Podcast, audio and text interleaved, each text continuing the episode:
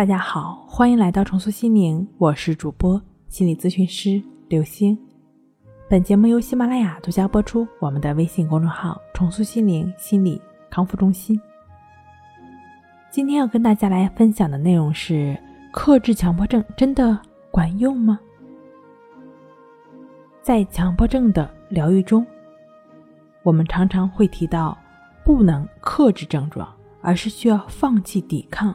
但是，也不能片面理解这句话。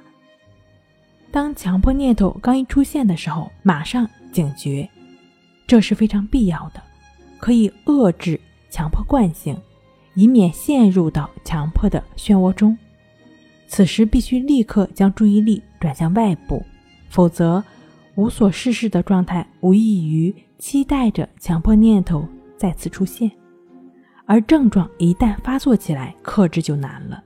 所以，此时就应该放弃抵抗，忍着症状所带来的痛苦和焦虑去做事情，因为你不可能一边抵抗症状一边做事儿。任何理论、任何原理、任何方法都不是绝对的，都有其灵活变通的地方。强迫症患者的情况也各有不同，不论症状、性格还是环境，所以。对待强迫症状，能克制呢就克制，不能克制就放弃。如果你有克制成功的经验，可以继续采用，这将给你增添信心。这里的关键是克制而不焦虑，因为你已经做好了克制失败和症状反复的充分准备。为什么我们一般不主张克制症状呢？因为我们往往有一个错误的观念，也就是认为自己的毅力足够强大，只要我去克制，就一定能克制住。但症状如果那么容易就被克制住了，就不是强迫症了。所以呢，克制失败就往往会给强迫症患者带来焦虑和悔恨，引发精神交互作用，也就是引发反强迫的痛苦。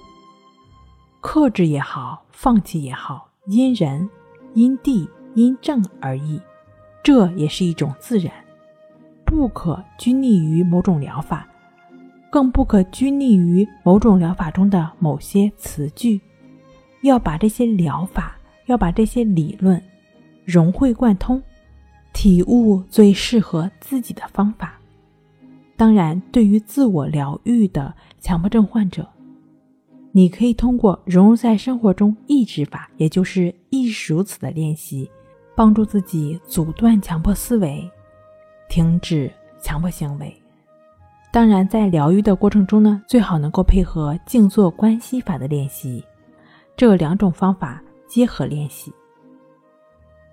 很多强迫症朋友呢，通过观息法和抑制法融入在生活中，大量持续的练习呢，已经取得了不错的效果。相信他们也能够帮助到你。好了，今天跟您分享到这儿，那我们下期再见。